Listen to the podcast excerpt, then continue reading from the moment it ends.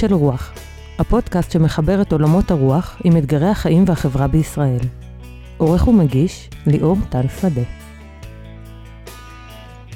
בארץ ישראל קם העם היהודי. בה עוצבה דמותו הרוחנית, הדתית והמדינית. בה חי חיי קוממיות ממלכתית. בה יצר נכסי תרבות לאומיים וכלל אנושיים. והוריש לעולם כולו את ספר הספרים הנצחי. לאחר שהוגלה העם מארצו בכוח הזרוע, שמר לה אמונים בכל ארצות פזוריו, ולא חדל מתפילה ומתקווה לשוב לארצו ולחדש בתוכה את חירותו המדינית. מתוך קשר היסטורי ומסורתי זה חתרו היהודים בכל דור לשוב ולהיאחז במולדתם העתיקה.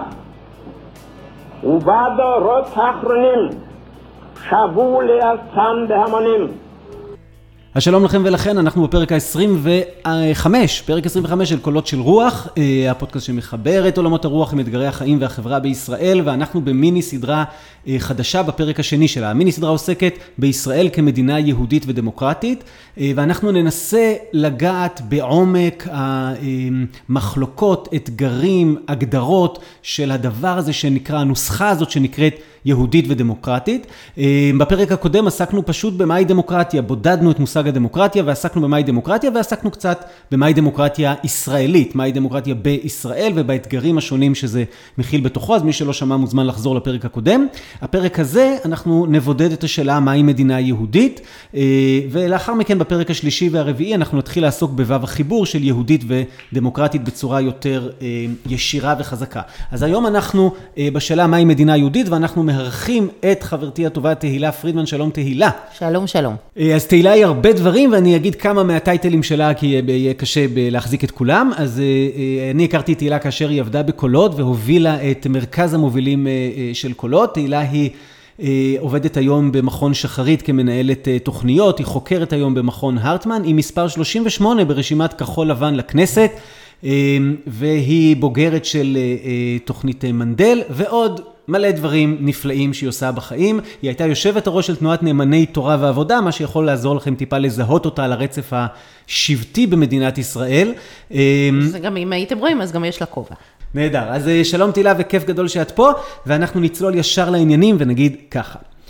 כששואלים את השאלה מהי מדינה יהודית, יש בגדול שני מודלים, כל אחד מהם נושא בתוכו מלא אתגרים ומסתעף להרבה הסתעפויות, אנחנו ננסה לעשות סדר. מודל ראשון יגיד, מדינה יהודית היא מדינת העם היהודי, בנבדל ממדינת היהדות. זאת אומרת, התוכן של היהדות, של התרבות היהודית, של הדת היהודית, לא אמור להשפיע. המדינה אמורה להיות ניטרלית לדבר הזה, אבל, העובד, אבל זו אמורה להיות בית לאומי לעם היהודי, מקום שבו העם היהודי מממש את זכות ההגדרה העצמית שלו, וזה כולל בתוכו מיד רוב יהודי, זה כולל בתוכו את חוק השבות שאומר שכל יהודי זכאי לעלות ארצה, וזה יכניס הרבה מאוד אתגרים שעוד שנייה נדבר עליהם. המודל השני אומר, וזה המודל שבינתיים מדינת ישראל לטעמי בחרה בו, מודל שאומר, כן, אנחנו גם כמובן מדינת העם היהודי, אבל אנחנו גם מושפעים בהרבה מאוד דברים מהתוכן היהודי. זאת אומרת שהרבה דברים בפרהסיה, הרבה דברים בסמלים, בתקצוב, בחקיקה, בצורת הפעולה של המדינה הזאת, יושפעו מ... העולם התוכני היהודי ממה שמכונה יהדות, וכשאני אומר יהדות, זה גם יכול עכשיו להתחיל להתחלק יהדות לפי מי, יהדות לפי מה, יהדות אורתודוקסית, יהדות ליברלית, יהדות כתרבות וכן הלאה. אז אנחנו ננסה... בכלל לא, האמירה שלך שזה המודל שמדינת ישראל בחרה בו, היא לא טריוויאלית. זאת אומרת... טריוויאלית לגמרי. לגמרי לא. יגידו לך אנשים דתיים, בשנות ה-50, 60, 70, בסדר? כשההגמוניה פה הייתה חילונית באופן מובהק. אז, אז, אז היה ב... הסדרים, נניח, לא נתווכח על זה, אני רק מנסה להסביר את, ה, את ההבדל בין שתי הגישות, בסדר? היה הסדרים שהרבה אנשים תפסו אותם כלא מותאמי יהדות, אבל הם היו, שיקפו את עמדת הרוב היהודי במדינה. זאת אומרת, לא, אין, אין זה חס... המודל הזה לא אומר שעכשיו, אה, חס וחלילה, כל מה שיקרה בפרהסיה של המדינה יהיה תואם יהדות. הוא רק אומר שחלק מהדברים יישאבו מתוך העולם אה, של היהדות.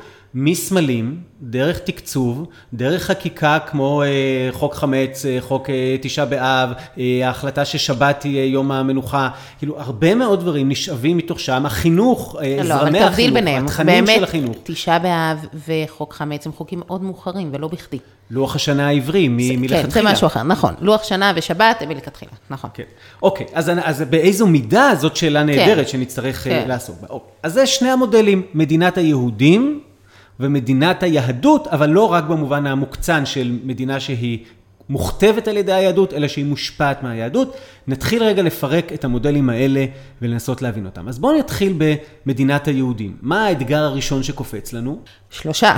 קודם כל, כשאומרים, לא, לא רק מדינת היהודים, מדינת העם היהודי. מימוש זכותו של העם היהודי להגדרה כן. עצמית. אז כשאומרים העם היהודי, ישר אנחנו אה, מגיעים לשאלה של, אוקיי, מי בתוך העם היהודי ומי לא בתוך העם היהודי? מה גבולות העם היהודי? אה, וזה עוד לפני, לא קשר לתוכן, אלא המונח הזה, שאגב, אה, הגיע לחקיקה שלנו בשנה האחרונה. אה, הוא מונח טרי וחדש, שפעם ראשונה שהופיע בחקיקה הישראלית זה בחוק הלאום. לפני כן הוא הוזכר במגילת העצמאות, אבל מעולם לא, ב... מעולם לא במערכת החוקים שלנו. בחקיקה זה הופיע רק במובן שמגילת העצמאות קיבלה תוקף, שבכל מיני מקומות של לקונות היה כתוב אה, בחוק, בסדר, על אבל- פי ערכי מגילת העצמאות. אבל זה לא הופיע המילים, העם היהודי לא כן, הופיע. כן הופיע יהודי, המון המון פעמים, וכן הופיע מדינה יהודית. כן. אבל לא הופיע העם היהודי, זה דבר מעניין. אה, אבל השאלה הזו של מי בפנים ומי בחוץ, היא שאלה... אה, איפה אנחנו נתקלים בה? אנחנו נתקלים בה בהכרעות כאלה, נגיד כן או לא מעלים אנשים שמחכים עכשיו במחנות באדיס אבבה. הם כן חלק מהעם היהודי, הם לא חלק מהעם היהודי. מה עושים עם אנשים שאינם יהודים, או על פי ההלכה, או גם בהגדרות יותר רחבות, הם זכאי שבות, אבל הם לא יהודים, הם כן חלק מהעם היהודי, לא חלק מהעם היהודי, כאילו כל מיני יוזמות כאלה לצמצם את חוק השבות. רק נסביר, המושג זכאי שבות, זאת אומרת, היום לפי החוק, מי שיכול לעלות לישראל אה, ולקבל מיד מעמד של אזרח, זה לא רק יהודים, אלא זה גם בני משפחה של יהודים נקרא לזה, שזה יכול להיות אם אבא שלי היה יהודי, אם, אמא, אם אה, אה, סבא שלי היה יהודי, אם אה, אני בן זוג של יהודי, יהודייה, אז אני יכול לקבל אה, מעמד שבות, והיום בארץ יש סדר גודל של 400 אלף איש שהם חיים בארץ מבחינת... כולנו ביום-יום כיהודים, אבל ברגע שזה פוגש את הממסד וזה פוגש את הבירוקרטיה, אז פתאום מסתבר שיש להם עמודה משלהם אחרים. עכשיו, חוץ מזה, יש לנו 20% מאזרחי מדינת ישראל שהם לא יהודים, הם לא חלק מהעם היהודי בשום, כאילו, הם לא, ערבים. הם ערבים. כן. הם הם חלק מהעם אחר, אה, שזו שאלה אגב. אה, שנויה במחלוקת ישראלית, אבל כן. אבל זה אתגר מספר שתיים, נכון. נכון? זאת אומרת, יש לנו את שאלת שיח הזיהוי, בניגוד לשיח זהות, מי בפנים, מי בחוץ, מי מזוהה כבפנים, אבל יש את העובדה שגם במדינה יהודית, כבכל מדינת לאום, יש מיעוט לאומי אחר. והדבר השלישי הוא שיש לנו אנשים שהם חלק מהלאום היהודי, הם בוודאי חלק מהעם היהודי, אבל הם לא חלק מהמדינה. זאת אומרת, זה מדינת העם היהודי, אבל היא לא כוללת את כל, אה, את העם כל היהודי. העם היהודי. בואו נגיד, כן. היא כולל פחות מחצי. אגב, פרופסור ניר קידר, שיש לו ספר נורא נורא מעניין על ממלכתיות, הוא טוען שאת המונח ממלכתיות הביא בן גוריון, לא כמו שחושבים, אה, כדי להדהד לנו את ממלכת דוד ו- ושו- ושלמה וככה, אלא אה, זה תרגום של מונח מרוסית, והוא נועד להיות תחליף למונח לאומי. נגיד, כל מיני מדינות שיש להם את ה-National Museum, את ה-National אה, בתי ספר שהם, אצלנו אומרים בית ספר ציבורי הוא בית ספר ממלכתי, נכון? למה? כי הוא חיפש מונח, בן גוריון, שיכיל משהו שהוא לא לאומי, ועדיין ישקף את הלאומיות, כי זה ברור שרוב העם, רוב בני הלאום, כשבן גוריון מביא את המונח הזה, לא חיים פה, רחוק מזה, מדינת ישראל קמה עם שלושה אחוז מהעם היהודי חיים כאן. כן. אז... אה, אולי יגיע היום שנעשה פרק על מהי ממלכתיות, זה נושא שמעסיק מאוד היום גופים שונים במדינת נכון. ישראל, ובייחוד את צה"ל, אה, ויש עליו יופי של אה, מחלוקות, שנינו נדמה לי זוכים להרצות בצה"ל על הנושא הזה. נכון, אז זה מדבר מאוד עם השאלות האלה של בני הלאום שאינם אזרחים. אז בואי ניקח על רגל אחת את כל אחת משלוש השאלות, ונדון בה בקצרה רבה. אני חושבת אבל, אני אה, מכילה מהמנחה, אי אפשר לדון בשאלות האלה בלי לדבר על המודל השני. כי המודל השני מכיל את הראשון, הראשון לא מכיל את השני, אבל בוא נגיד משהו על המודל של מדינה יהודית ומה הוא מהדהד, כי זה יהיה קשור. זאת אומרת, השאלה מי בפנים, מי בחוץ, שישר לוקחת אותנו למקומות של מה זה גיור, ומה זה להיכנס פנימה, וכל מיני דברים כאלה, היא שאלה של, שקשורה גם לאיך אנחנו תופסים אה, מדינה יהודית, מדינת היהדות. זאת אומרת, מה זה יהדות שיש למדינה? בעצם בזה אנחנו אומרים שגם המודל הראשון, שלכאורה אמרנו, זה מדינת היהודים, בלי, מדינת העם היהודי בלי קשר ליהדות, הוא לא באמת יכול להתחמק לחלוטין. הוא. יכול אה, אה, להתחמק חלקית מהשאלות האלה. אוקיי, אז נלך כעצתך, המודל השני של אה, מדינה, שאני לא אקרא לה מדינת היהדות, אלא מדינה שמושפעת בצורה משמעותית מתכני היהדות. זה מקפיץ לנו מיד כמה אתגרים. קודם כל בכלל נגיד המילים האלה, תכני היהדות, אז אנחנו צריכים אולי לעשות פה איזושהי חלוקה שתעשה סדר בראש. תכני היהדות לפי ההלכה האורתודוקסית, קרי יהדות שווה דת הלכתית, ועכשיו בואו נתחיל להתווכח מה מתוך הדת ההלכתית הזאת צריך להשפיע על המדינה. או יהדות לפי כשלל הזרמים הדתיים, זאת אומרת צריך לקחת עכשיו בחשבון את שלל הזרמים הדתיים כשאנחנו רוצים לשאוב דברים מתוך היהדות, אה, יהיו הרבה הבדלים בעיקר בנושאים שקשורים להומניזם, פמיניזם, מגדר וכו'. אה, או שאנחנו מדברים על יהדות מהאזור החילוני שלה, על יהדות כתרבות, מהאזור הביאליקי או מהאזור הברנרי, ואני מרפרר פה לפרקים שהיו קודם, אז מי שזה מעניין אותו, עשינו שלושה פרקים על אה, יהדות חילונית, אחד על חילוניות, אחד על ביאליק ואחד על ברנר. אה, אז כבר אנחנו מחולקים פה לכמה מודלים, לא תמיד יהיה ביניהם גבול ברור, לא תמיד נדע, רגע, עכשיו זה זה או זה זה, אבל בכלל מהי נקודת המוצא?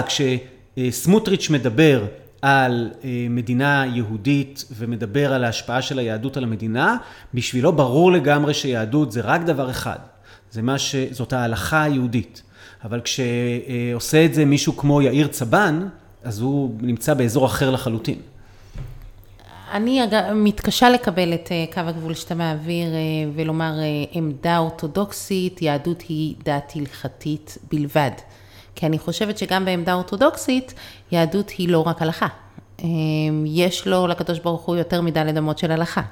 אמ, יש אמירה אה, יפה בגמרא, שמשעה שחרב בית המקדש, אין לו לקדוש ברוך הוא בעולמו, אלא דלת אמות של הלכה. ברור למי שקורא את הגמרא הזו בעיניים ציוניות, שהנה, אז, אז מה תמונת המראה? שכשאנחנו מתחילים את אה, תהליך חזרתנו לארץ, כן, אה, בואו לא ניכנס לבית מקדש, מה הוא בדיוק אומר, אני אקח אותו במונח היותר רחב שלו, של חיי קוממיות, על אדמה ועם מרכז. אה, וככה, אז יש לו על הקדוש ברוך הוא יותר מדי לדמות של הלכה. ובכלל, יהדות אף פעם היא לא רק הלכה. זה נכון, אה, נניח, בשיח שסביב האמירה של סמוטריץ', שבה הוא דיבר על מדינת הלכה, אז הוא באמת התייחס פה לפן הנורמטיבי חוקי, כאילו, כאילו cut and paste של ההלכה. עכשיו אני רוצה לומר שהשיח הזה עורר דיון נורא נורא נורא מעניין, למרות שגם מי שאמר את האמירה יודע שזו סיסמה במידה רבה נבובה. זאת אומרת, אומרת אין, אין אופציה אמיתית, ההלכה לא נותנת את הכלים לעשות היום מדינת הלכה. גם אם לא יהיה חילוני אחד במדינת ישראל, עדיין לא תהיה פה מדינת הלכה, בגלל שאנחנו פשוט, אין לנו, אנחנו לא יודעים איך לעשות את זה. ואנחנו לא יודעים איך לעשות את זה בגלל שההלכה אה, כולה נוצרה במציאות שבה העם היהודי הוא מיעוט.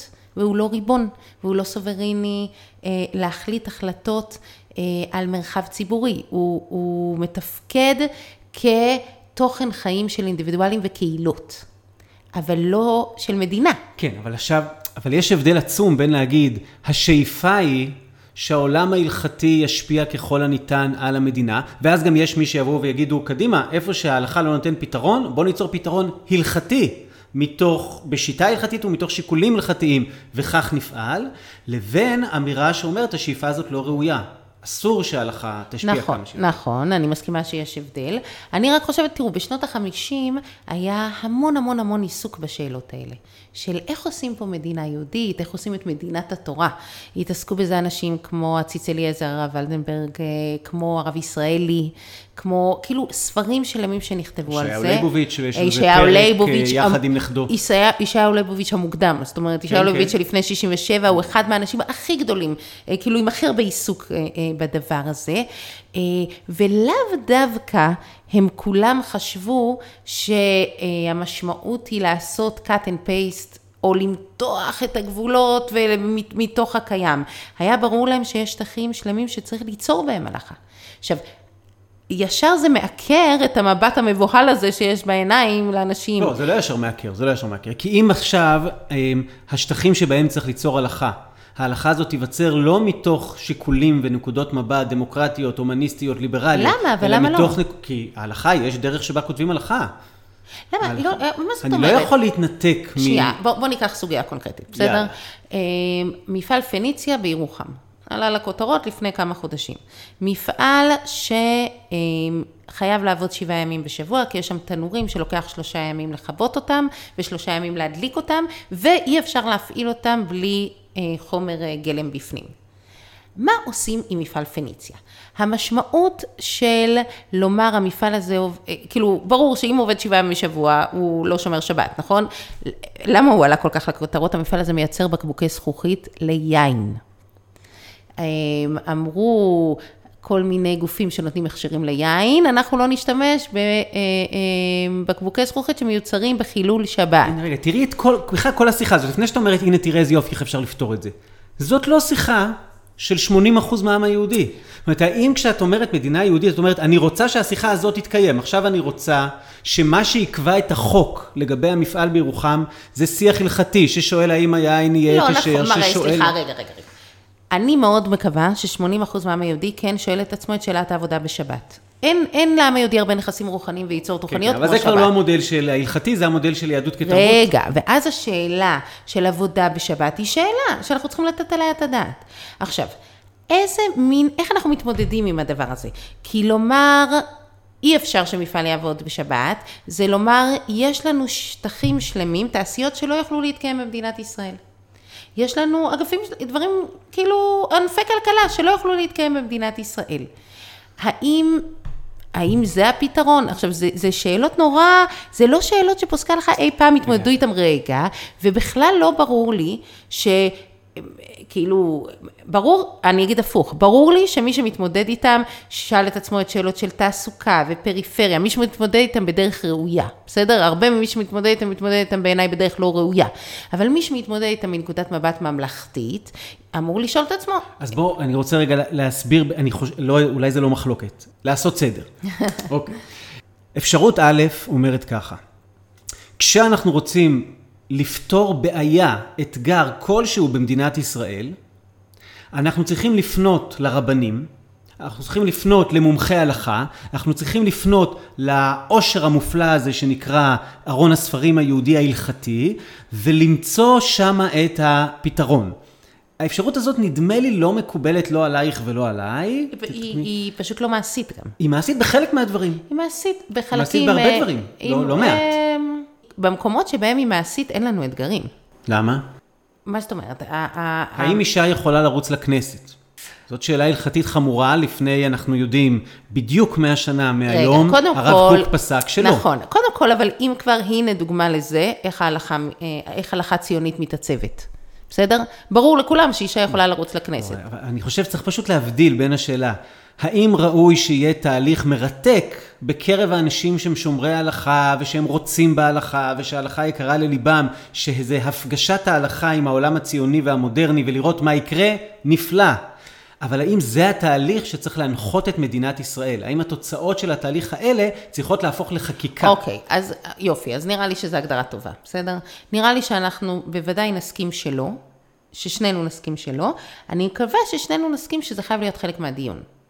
זה חייב להיות חלק מהדיון, ולו רק מהבחינה הדמוקרטית. יש בו הרבה מאוד אנשים. שההלכה חשובה להם. שההלכה היא, כן, חשובה להם, וזה עולמם התרבותי וזה גם מערכת המחויבות שלהם, אז זה חייב להיות חלק מהדיון.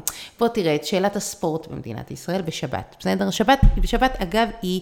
היא הנושא היחיד בדת ומדינה שלא נוגע בנשים, שלא פוגע בעיקר בנשים, ולכן הוא, אני משתמשת בו כי את כל שאלות הנשים נשאל תכף, בסדר? אבל הוא, הוא, מין אה, סיפור שמזקק בטהרתו את האתגרים.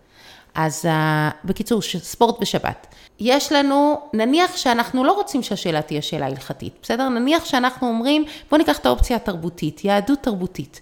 יהדות שבה השבת היא יום מנוחה וקהילה ו- ומשפחה, ונכון? ובאופציה כזאת, אתה אומר גם ספורט הוא חלק מחיי, יכול להיות חלק מחיי הרוח, זו אמירה קצת מצחיקה, אבל נגיד, ש... לא, לא מצחיקה בכלל. טוב, בשבילי כאישה זו אמירה קצת מצחיקה, ספורט הוא גופני, אבל פיין, נלך עם זה. ספורט יכול להיות חלק מחיי הרוח של אדם, אני זורמת, אה, ולכן, ולכן הוא, הוא, הוא יכול להתקיים בשבת במדינת ישראל. אוקיי, אבל בהינתן זה שיש לנו אחוז גדול מאוד של אנשים, שאם יתקיימו תחרויות ספורט בשבת הם לא יכולים להשתתף בהם, והם מודרים מזה, הן כספורטאים והן כקהל. כן, שני הדברים, אבל אפילו... אה, בוא, והרבה בוא, אנשים שלא יכולים לנוח בשבת כי הם צריכים לדאוג שהעסק אה, יהיה אה, עסק, זאת אומרת, כי צריך לעבוד בשבת בשביל זה. נכון, אבל אפילו ספורט חובבים, בסדר? אפילו כאילו אנשים שזה באמת, אה, זה, זה השבת שלהם. אתה מדיר חלקים שלמים, אז מה שאני רוצה לא, לומר... לא, רגע, רגע, יש הבדל בין אתה מדיר חלקים שלמים לבין חלקים שלמים בוחרים לא להשתתף. הנקודה שאותה אני מנסה להסביר הוא שההלכה היא חלק מהדיון, לא רק כאוקיי, אתם האנשים שזה מעניין אותם, תנהלו את הדיון הזה, אלא זה חייב להיות חלק מהדיון של המרחב הציבורי הישראלי, בגלל שזה, בגלל... את אומרת, בעצם, תגידי לי אם אני מבין נכון. את אומרת ככה, אני שואל מהי מדינה יהודית, ואז במודל השני את אומרת, מדינה יהודית היא מדינה שלוקחת בתוך מכלול השיקולים גם את השיקול ההלכתי, היא ודאי לוקחת בתוך מכלול השיקולים הרבה אה, השראה ושאיבה מתוך עולם היהדות לדורותיו, ואז אנחנו ניתקע בהרבה מאוד אה, צמתים ומחלוקות לגבי באיזו מידה ובאיזה אופן. נכון, נכון. אה, ואני רוצה להגיד שכולם ישר חושבים על האתגרים שהדבר הזה מעלה בפני אנשים שאינם שומרי הלכה, ושההלכה אה, אפילו מאיימת עליהם בגלל עולמות הערכים שהיא נושאת. אה, אני רוצה לומר שזה אתגר לא פחות גדול לאנשים שכן שומרי הלכה, פשוט בגלל שיש פה קפיצה אדירה. שהפעם האחרונה שהעולם היהודי עשה אותה, היה בתקופת רבן יוחנן בן זכאי, בתקופת יבנה, אחרי חורבן בית המקדש, כשחז"ל יצרו הלכה. יצרו את האפליקציה הניידת של היהדות, ושמאפשרת לחיות חיים ש, שבית המקדש לא עומד במרכזם. מאז ועד היום, והם עשו את זה בעזרת אה, מדרשים ובעזרת פרשנויות יוצרות, והם, הם, כל מי שמכיר את עולם התוכן הזה יודע שהם יצרו הלכה. זה מה שהם עשו. עכשיו, מה, בעצם מה שאני אומרת זה אנחנו, הדור שזכה אה, לעשות את התהליך ההפוך. ולהתמודד עם שאלות של ריבונות וקוממיות שלא זכו להם אלפיים שנה, חייבים לעשות את אותו דבר. אבל זה וואחד אמירה לא פשוטה. כי אין לנו, אלפיים שנה לא עשינו את זה, אין לנו מסורות כאלה, וגם אין לנו כלים כאלה. זאת אומרת, המון המון שנים הקפאנו את הכלים האלה. אנחנו לא עושים יותר יצירה, אנחנו רק מפרשים. אנחנו, אנחנו מפרשים פרשנות אה, מרחיבה ופרשנות כזו, פרשנות כזו, אבל יש מקומות שבהם הפרשנות נתקעת. ואנחנו חייבים לתקן תקנה. וזה מאוד קשה לנו, לנו אורתודוקסים. כן. אה, אז אני רק אומרת, זה המקומות שבהם השאלה הזו של מדינה היא אה, מדינת, אה, מדינת היהדות והמקום של ההלכה, מאתגרות מאוד גם אנשים דתיים. אז בואי נשאל את השאלה ככה. והשאלה השנייה היא שאלה ערכית. כי, כי המקום שבו ההלכה נפגשת עם ערכי המודרנה, לא המציאות המודרנית, לא שאלות של טכנולוגיה וככה, שערכי המודרנה ובעיקרם ערך השוויון, שוויון בין איש לאישה, שוויון בין יהודי ללא יהודי, כאילו יש, יש כן, כמה... הערך שאם הזכרנו קודם שהעם היהודי עד לאחרונה לא הוזכר בחקיקה, אז השוויון עד היום לא מוזכר בחקיקה. הרבה מאוד ניסיונות להכניס את המושג שוויון לחוקי יסוד לאורך כל ההיסטוריה של ישראל, בייחוד בחוק יסוד כבוד האדם וחירותו, חוק יסוד חופש העיסוק, ולאחרונה חוק יסוד הלאום. בכל, ה, אה, אה, בכל הניסיונות האלה, בסוף הפשרה הייתה שהמושג שוויון נשאר בחוץ, ולא סתם, זה קשור למתח הזה של יהודית ודמוקרטית. כן, ברור, הוא נשאר בחוץ פעמיים. פעם אחת... בוורסיה הראשונה שלנו של מדינה יהודית, מדינת העם היהודי, מתוך חשש אה, זה יאיין את, ה, את היהודיות של המדינה, כן, שוויון אה, יהודי לא יהודי. פעם שנייה, מפלגות חרדיות שבאופן עקבי התנגדו בגלל שוויון אה, גברים נשים. כן, ולא רק חרדיות, בואו בוא לא נפתור אה, את הבית היהודי אה, לדורותיו. ברור, ברור, ברור. אה, כן. אל תחשוד בי.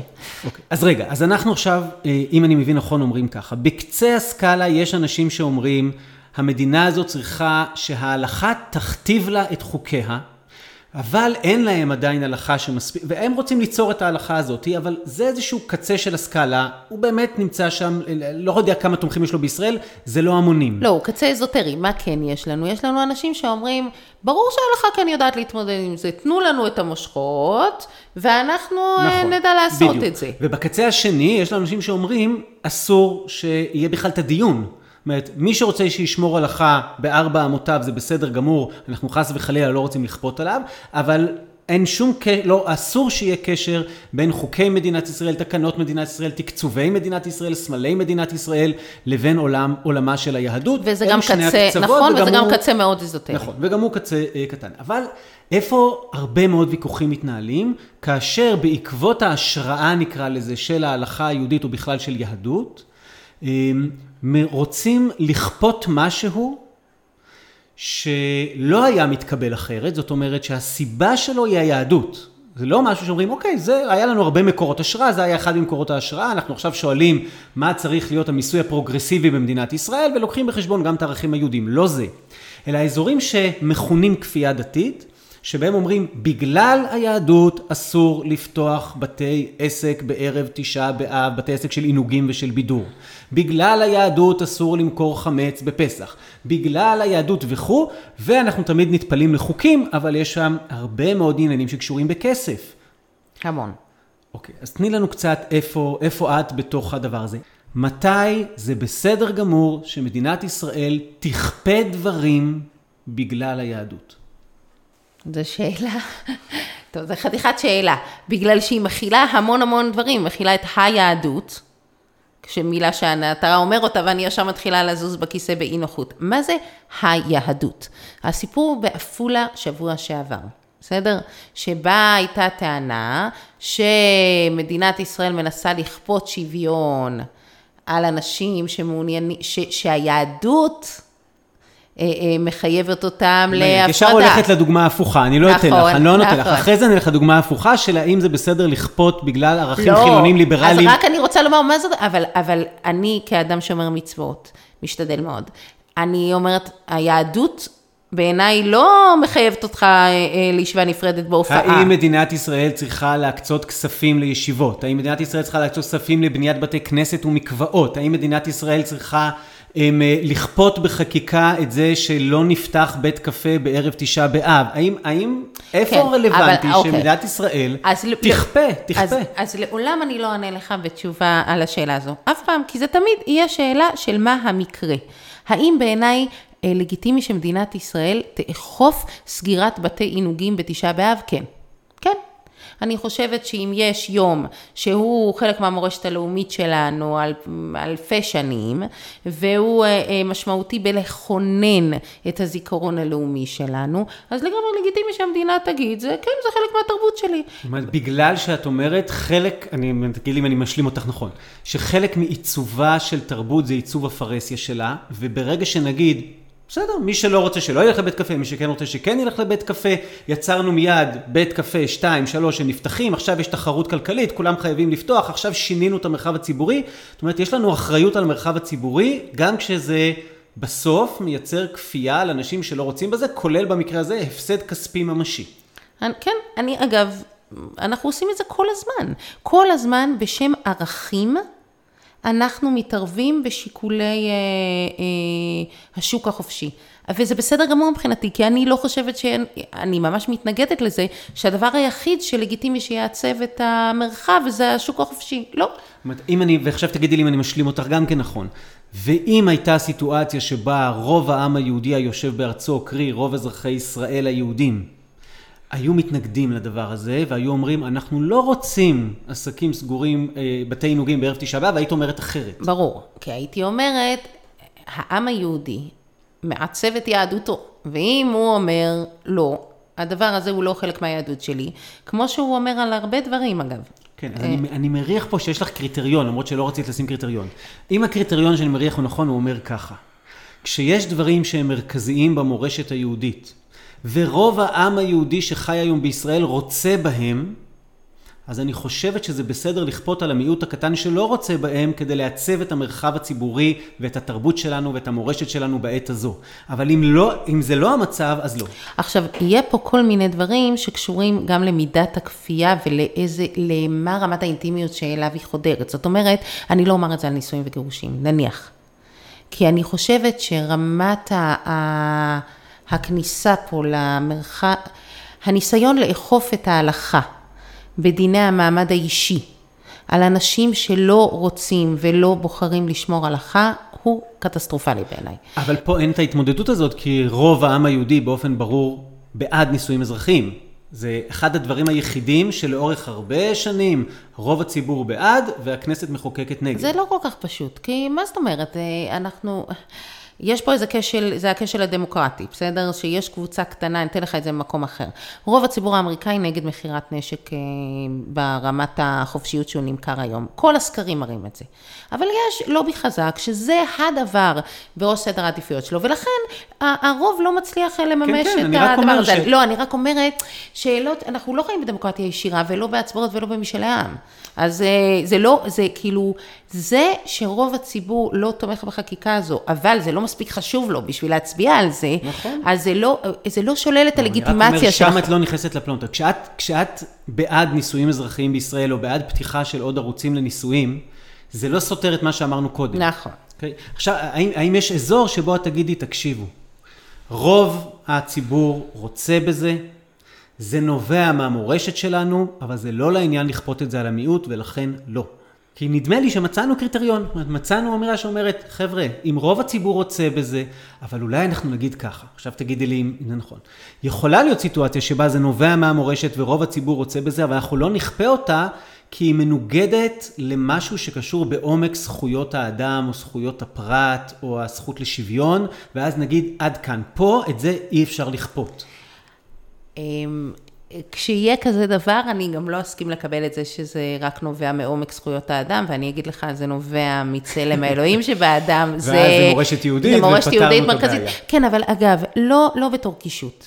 לא בתור קישוט, אלא לכן, תפיסת עולמי היהודית מעמידה, השוויון נובע ישירות מבראשית אה, פרק א', מזכר ונקבה ברא אותם, מצלם אלוהים שבאדם, זה לא קישוט. זאת אומרת, ממסכת סנהדרין זה שם. היהדות היא תרבות כל כך עשירה, שכמעט כל דבר אנחנו נוכל למצוא בה דבר והיפוכו. סליחה שאני נוגע במקום רגיש, אבל את בחייך תקבלי אי שוויון, ואת תלכי לבית כנסת שבו יש אי שוויון, ואת תמלאי אחר הלכה שיש בה אי שוויון, והשאלה אם את תקבלי את זה גם בחוקי מדינת ישראל. אז אני באמת... אה, כן, יש לי, אה, יש מסה שכתבתי לפני איזה שנה, שקראתי לה כשבית הכנסת נשפך על הרחוב. וניסיתי כאילו להסביר את השיווי משקל הפנימי הזה, המוזר שאני חיה בתוכו, שבו במרחבי הקודש של חיי, אני מוכנה לקבל תהליכי שינוי איטיים והדרגתיים, ולא רק מוכנה לקבל, אני בוחרת בהם באהבה, בגלל שאני מבינה שמסורת אה, לא משתנה במשיכות מכחול אה, אבות. זה שובר אותה באופן שגם הוא לא טוב לי, כי אני רוצה להמשיך להרגיש על רצף. כן, ושם אגב, אני אגיד למאזינים שבפרק על פמיניזם ויהדות עם מחנה פנחסי, דנו ממש בשאלה הזאת לעומק, אז מי שרוצה כן. שילך לשם. אז, ו- ולעומת זאת, באזורי החול של החיים, אני לא מוכנה לקבל את זה. זאת אומרת, אני, אני רוצה שוויון מגדרי וככה. אז לכן, כשאתה אומר לי, אבל בחיים הפרטיים שלך, אני אומרת, בסדר, לא כל כך, לא קושייה. כן, אוקיי, אז זה לוקח אותנו לעפולה. אז עכשיו אני, אני מסכים לחזור לשם. למי שלא אה, עקב, או היה על המאדים בשבועות האחרונים, אה, אירוע אה, רגיל, אפשר לקרוא לו, לציבור החרדי, שפשוט נעשה בפארק ציבורי בעפולה. אה, ממומן חלקו על ידי מכירת כרטיסים, חלקו מכספי ציבור. אה, סוגרים את הפארק לצורך האירוע, והאירוע הזה הוא אירוע בהפרדה מגדרית, זאת אומרת, אין לך את האפשרות להיכנס לאירוע, אלא אם אתה מקבל את ההפרדה המגדרית, וההפרדה הזאת גם מפורסמת על שלטי חוצות. אירוע מקביל לחלוטין למה שהיה בכיכר, או כמעט לחלוטין, כי שם לא היה מכירת כרטיסים. לאירוע, איך קוראים לזה? משיח בכיכר, שהיה בכיכר רבין לפני כמה חודשים. ושאלה שנמשכת הרבה זמן. מחד, פגיעה בערכים של שוויון, מאחר ויש פה לא סתם הפרדה, אלא הפרדה בכפייה. אם אני רוצה להיכנס לאירוע, אני חייב ללכת להפרדה. מאידך, יש ציבורים רחבים במדינת ישראל, ודאי הציבור החרדי, ששם המקפידים יותר בכלל לא הולכים להופעות מהסוג הזה, וההישג הוא שכבר יש הופעה שיכולים לבוא אליה גם גברים וגם נשים, אבל היא בהפרדה מוחלטת. ובית המשפט בסבב א', יחד עם הצדדים אגב, קובע שההפרדה וההכוונה יבוטלו, ובסבב ב', אחרי עוד עתירה, אומר העירייה תחליט, ועכשיו הנה שאלה שעומדת לפתחנו, הטענה ברחוב הייתה, הפכנו את המשוואה, כפייה חילונית, כפייה ליברלית, כופים את ערך השוויון. אני, אני חושבת שאני מבינה את הטענה, יש בה אבל מידה רבה של דמגוגיה. איזו מהם? לא, איזה שזה הכפייה הליברלית והאינקוויזיציה הליברלית וכל הדבר הזה. אני לא חושבת שזו שאלה של יהדות ודמוקרטיה. כי יש פה מחלוקת עזה בתוך העולם היהודי, ויש פה מחלוקת עזה בתוך העולם הדמוקרטי. כן, בין ה... בין הדמוקרטיה הליברלית לדמוקרטיה הרב-תרבותית. הדמוקרטיה הרב-תרבותית אומרת בגדול, אדם הוא יליד תרבותו, קח מאדם את תרבותו ו- ולקחת ממנו הרבה מאוד מהאנושיות שלו. אין משמעות ללתת זכויות אדם בלי לתת גם זכויות לקבוצות ולתרבויות, ולכן הדמוקרטיה מחויבת, מתוך תפיסת זכויות אדם, להגן על תרבות. כן, אבל רק צריך להגיד שגם בדמוקרטיה הרב-תרבותית יש ויכוחים אינסופיים בדיוק, על מה הקו האדום. בדיוק. אבל הקו האדום בדרך כלל קשור להפרה בוטה של זכויות פרט, או... ל- נשים, ה- המאבק הזה שמתחולל בעולם כולו, אנחנו נורא אוהבים לחשוב שאנחנו מיוחדים, אבל האמת היא שזה לא כל כך, זה לא, סיפור עפולה לא שונה מסיפור הבורקה והבורקיני בצרפת. וכאילו שדה הקרב של המאבק הזה הוא גופן של נשים. שם בא נורא נורא נורא חזק הקלאש הזה. עכשיו, יש פה, אני, אתה נורא אוהב, כשאנחנו מנסים לנסח קריטריונים, אני אנסה לנסח קריטריון. Alright. אני תכף אעשה לו הסתייגויות, אבל הוא מתחיל מאמירה נורא נורא יפה של בובר. בובר אמר, אחרי מלחמת העולם השנייה, השוויון נדד מזרחה, החירות נדדה מערבה, והאחווה נותרה זנוחה לבדה. נורא יפה, נכון? כן. עכשיו, מה אני רוצה לומר? אני רוצה לומר שמאבק על ערך השוויון הטהור, הטיפולוגי, לא עובדת לנו טוב פה. אמ, מה כן? מה המקומות הנכונים להיאבק בהם? המקומות הנכונים בעיניי זה כשיש לנו נשים אה, נפגעות, נשים שלפעמים לא תוכלנה, המחיר החברתי והתרבותי יהיה גבוה מדי. להוביל את את המאבק בעצמם, ואין חבוש מתיר עצמו מבית האסורים, ושם זה יהיה מקום שבו אני אומר, המדינה לחלוטין צריכה לאכוף, צריכה להתערב, צריכה לא לאפשר. נשים שמושיבים אותה מאחורה באוטובוס. נשים, עכשיו תגידו לי, איי, הן בוחרות. אז קודם כל, כשאתה מדבר, אתה רואה שזה הרבה הרבה הרבה הרבה יותר מורכב, מה המשמעות של בחירה, מה מידת האכיפה, מה מידת האלימות שמופעלת על מי ש, ש, שבוחר אחרת וכולי וכולי וכולי.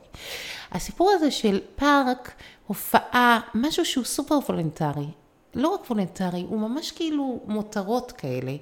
המחיר בלא ללכת לשם, כאילו כל העסק נראה לי שדה מאבק לא נכון. זה ללכת לה כאילו לקצפת כשיש לנו בבסיסים הפרות, כאילו יש לנו כזו רמה של פגיעה. ללכת לשם זה נראה לי אה, אה, למחוזות האבסורד. טוב, אז השעון מתקתק, אני מחזיר אותנו לשאלה שלא הסכמת לדון בה בהתחלה.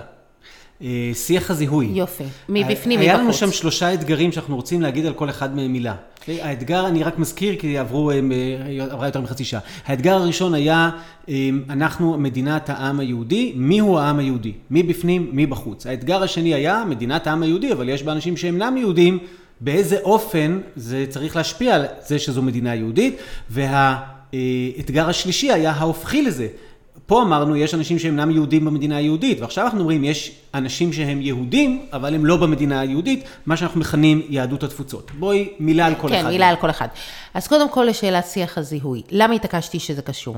בעיניי, אה, להתייחס לגיור, או לכניסה לקולקטיב היהודי, כשזה קולקטיב בתוך מדינה, כאילו זה אותו דבר כמו להתגייר לתוך קהילת מיעוט בחוץ לארץ, זה לא נכון. למה? זיהוי, אה, גיור בגדול עומד על שתי רגליים, עמך עמי, אלוהיך אלוהי. כן, המרכיב ה, ה, של חיבור לאומי, שייכות לאומית, והמרכיב הדתי. אמ, עכשיו, בתוך, כשאנחנו מדברים על גיור לתוך מדינה, המשקל של עמך עמי הוא הרבה יותר כבד. What it takes, אומרת, להיות עמך עמי. לראשונה בהרבה מאוד שנים, לגיור יש משמעות פוליטית. אתה יכול לקבל אזרחות במדינה, יש לזה משמעות פוליטית אחד, חמורה. מצד אחד, ומצד שני, אתה גם אה, מחויב בלהתגייס ולסכן את חייך. כן. זאת אומרת, אתה לוקח על עצמך סל שלם של זכויות וחובות, עם משמעות מאוד מאוד מאוד כבדה. ולכן אני חושבת שככל שהעמך עמי שוקל יותר, אני מוכנה להקל באלוהיך אלוהי. זאת אומרת, ככל, אה, אה, אני יכולה, כאילו אני, אני עושה פה עם הידיים ואי אפשר לראות, אבל אני עושה תנועה של מאזניים. כאילו כש, כשמשקולת אחת יותר למטה, השנייה יכולה להיות יותר למעלה. בעוד שכשאתה מתגייר לתוך קהילת מיעוט, המשקל של עמך עמי הוא, הוא, הוא זניח יחסית. אתה, תצטרף לקהילה, אבל מה, מה המשמעות של הדבר הזה? כמה כבד זה בחיים שלך? אבל שוב אנחנו נחזור לשיחה. עכשיו, רגע, רגע.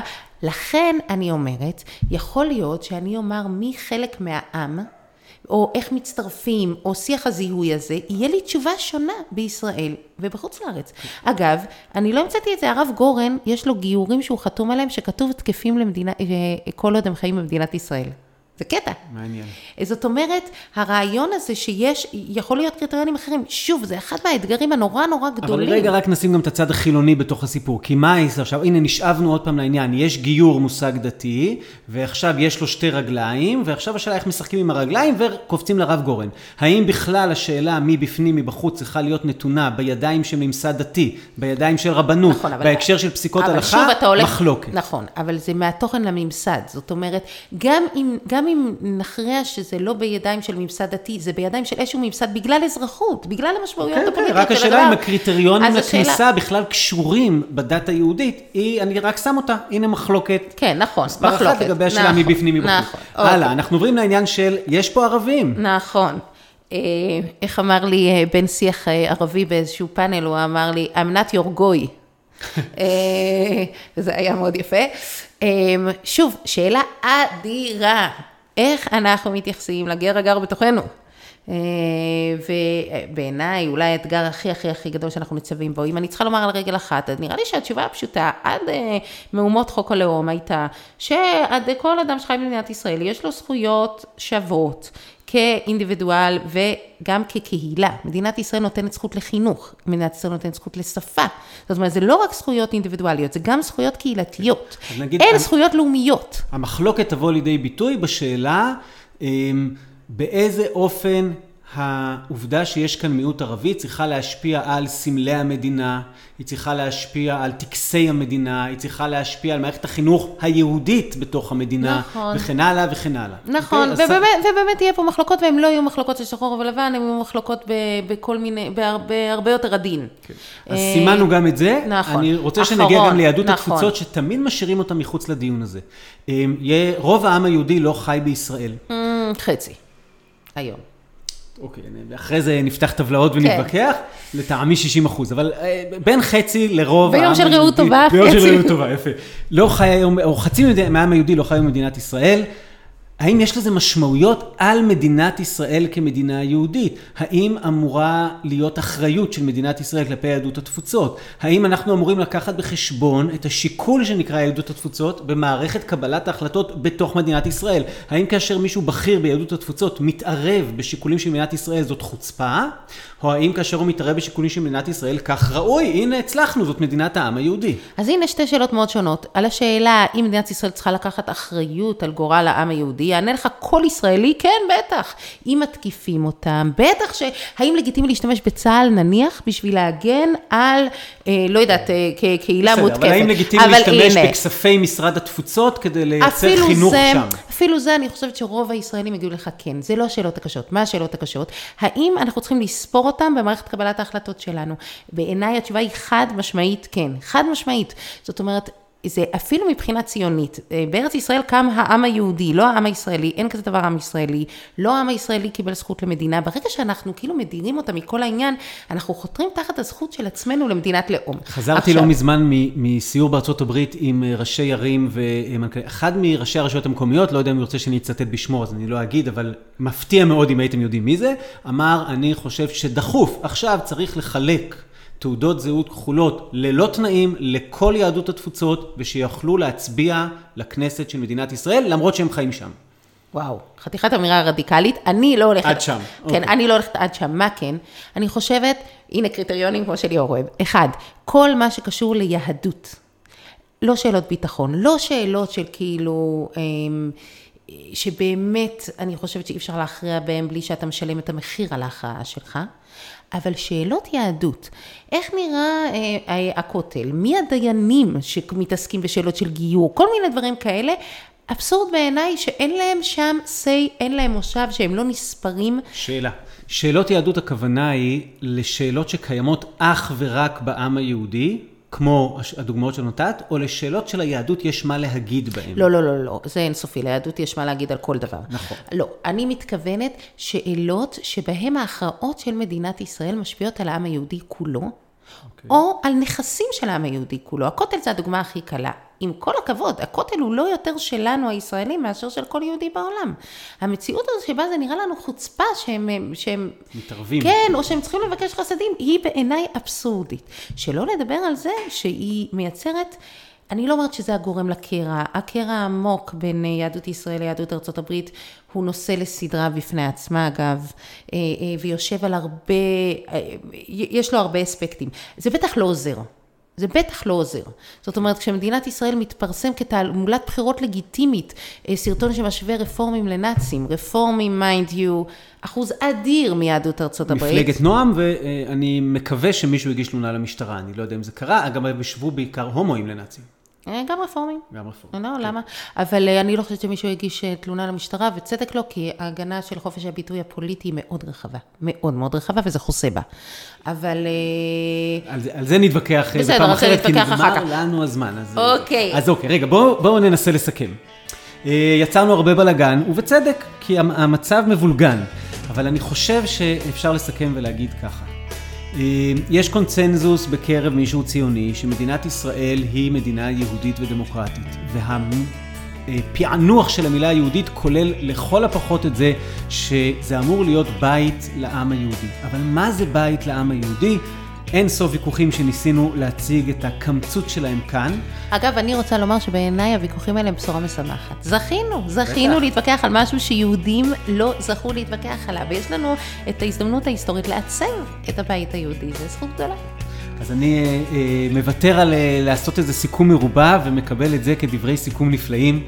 אה, תהילה פרידמן, תודה רבה. היה לי לעונג. ותודה לכם.